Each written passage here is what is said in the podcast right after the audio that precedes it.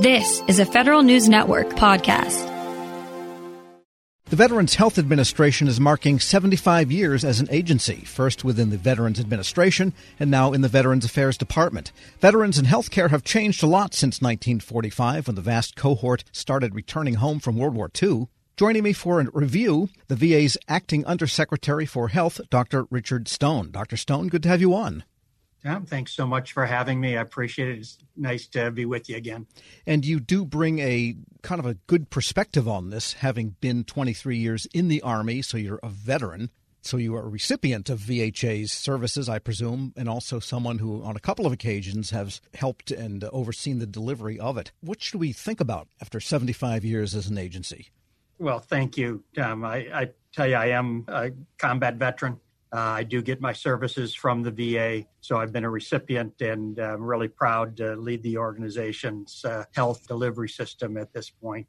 You know, at the end of World War Two, uh, the nation recognized the fact that there was over eighteen million veterans coming home from World War Two from around the world. They needed services, and the country was convinced that this should be really high-level services connected to the academic medical centers in the nation. And therefore, when Omar Bradley was given control of the agency and he brought in Doctor Paul Hawley, who was his lead clinician who had led the medical aspect of the war in Europe for over four years, uh, they began the process of really associating the V A with major academic medical centers around the country. And uh, it's been an extraordinary story of innovation and creativity ever since. And uh, as we celebrate the seventy-five years, it's really that foundation that Omar Bradley and Doctor Hawley laid out that got us on the road to what's now seventeen hundred academic affiliations, seventy percent of America's doctors being trained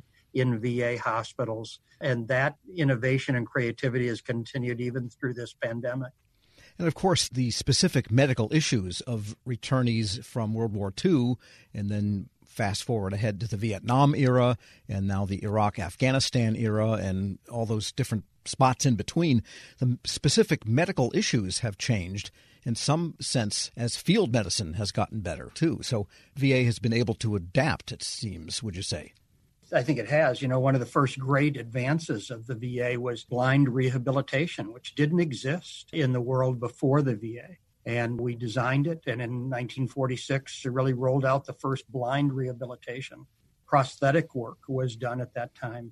People don't recognize that uh, mental health issues from World War Two were extraordinary. In fact, in nineteen forty-seven, there was over ninety-five thousand veterans that were hospitalized in V A hospitals for mental health-related issues related to their combat. Remember that veterans at that time went off at the beginning of the war and stayed till the end of the war, till the really declaration of victory and the capitulation of the enemy. They came home four and five years later. It is different now. Our Vietnam veterans went off for thirteen months to a very unique experience, and we've all talked about various exposures that that veteran had and the reception of that veteran or that era of veteran back into the United States was much different than what I experienced as an Afghanistan veteran. And of course, the V A's had to, I guess, adapt and also steer a path between competing interests over the years. For example, if you look at the blue water issue that's been happening with the Vietnam blue water veterans, Agent Orange before that, sometimes the veterans and their advocates who are aware of issues before the V H A, in some cases, had the statutory authority to deal with them. So that's been a tough road also at times. It has. And with each war, we experience something different. And uh, it is not a surprise to you if I say I just recorded a outreach to uh, three million Afghanistan and Iraq war veterans for burn pit exposure and particulate matter in the air. We recognized when we were in Afghanistan that even the children in Afghanistan had significant respiratory difficulties due to particulate matter in the air. And the veteran is no different than that. And as we work our way through the science of this, it can be difficult, it can be frustrating, and our job is to be as welcoming as we can to have veterans come in to us and work our way through the research You know, I, we have in the seventeen hundred academic affiliations, we have research going on in multiple areas and spend well over a billion and a half dollars a year on research studies. Over seven thousand academic research studies are ongoing today in everything from um, precision oncology to the Million Veteran Genomic Program to work on burn pits and particulate matter exposure, as well as continuing work in our Agent Orange population. We're speaking with Doctor Richard Stone. He's acting Undersecretary for Health at the Veterans Health Administration within the V A. And how would you assess the V A's inculcation of the women's health issues as the number of female veterans has steadily risen over the decades? I would tell you that the most rapidly growing portion of our population are female veterans. They are coming to us in large numbers, and they're staying with us. And they consume health care at a higher rate uh, than many of our male veterans. And so we have continued to strengthen our systems in both unique clinics for the uh, the female veteran, if she should desire it, as well as uh, making sure that we're a welcoming place for this. And this can still be a male-dominant uh, organization at times, and we're working hard to reverse that and change that, and making sure that this is as welcoming a place as possibly could be for a female veteran who, frankly, just like the male, has earned the benefits that she deserves. And you mentioned rehabilitation of the blind and development of leading-edge prosthetics. Any other milestones that you can think of that V A has pioneered in these decades? There is. We uh, were the originator of the C T scanner. And uh, we were the originator of the first implantable cardiac pacemaker, the first liver transplant. We virtually eradicated hepatitis C through aggressive work with hepatitis C therapy, the nicotine patch. In the nineteen sixties, it was the V A that first recognized the association between lung cancer and smoking and worked with the Surgeon General of the United States to really bring that forward. And it was in the nineteen eighties that we came out with the nicotine patch. Three Nobel Prizes have been awarded to V A researchers over the years. Everything from brain peptides that go into how the endocrine system works to chemicals that keep uh, blood vessels flexible and prevent stroke and heart attack are all things that we've worked on. And so it's a, a long history of innovation.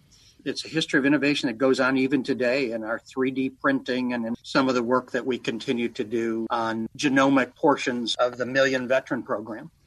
And when an organization is that big with more than three hundred thousand people and many, many healthcare providers directly, what's the secret sauce for making sure that everyone stays on mission?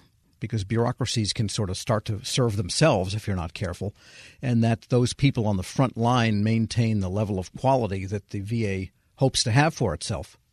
I think the uh, the main issue is in any highly reliable organization is deference to frontline expertise. And the frontline experts in this organization are extraordinary. And it's why ninety percent of veterans recommend V A healthcare to other veterans. It's an extraordinary advance in the work that we've done in the last six or seven years that have brought this organization to the level it was. It's why we've been so agile and successful in the COVID pandemic and in our ability to get vaccine out. You know, the exciting news today is that we will go over one million doses of vaccine delivered to America's veterans and to our employees today. And so it's an exciting time. It's a time of innovation that began seventy-five years ago and is continued in the same manner. But it's deference to frontline expertise that really is why we've done so well. And looking to the future, what do you think the next set of challenges will be for the V H A? Well, the aging of the American veteran population results in unique needs and complex comorbid conditions of not only their service, but of diseases that are more common in veterans. As we look at that, the concept of veterans' ability to choose home over institutionalization, uh, as many of our non-veteran citizens have had to do, is something we're very, very proud of.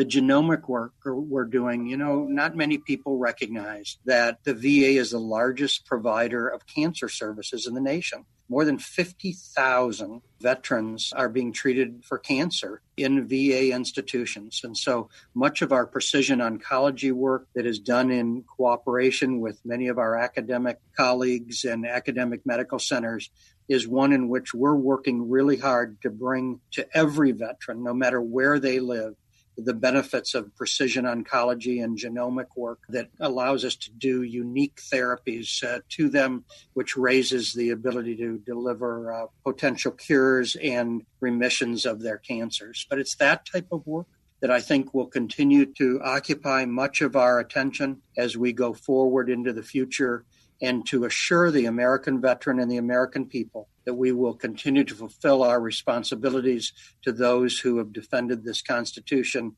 and defended the nation. Doctor Richard Stone is Acting Undersecretary for Health at the Veterans Health Administration. Thanks so much for joining me. Tom, thanks so much for having us. Anybody that wants additional information can call their local V A medical center or get on the website of the V A medical center to get additional information. And this is one in a series of interviews to mark the agency's seventy-fifth anniversary. We'll post this interview at federalnewsnetwork.com slash Federal Drive. Hear the Federal Drive on demand. Subscribe at Podcast One or wherever you get your shows. This episode is brought to you by Zelle. Whenever you're sending money through an app or online, it's important to do it safely. Here are a few helpful tips. First, always make sure you know and trust the person you're sending money to. Second, confirm you have entered their contact details correctly. And finally, if you don't trust the person or your recipient is rushing you to send money right away, think twice before sending money through an app or online. Grab a thirty-day free trial of Live by Live Plus, and you'll get unlimited skips, commercial-free music, and all of the podcasts and live streaming events you can handle. Visit livexlive.com slash podcast one to learn more and start your free trial.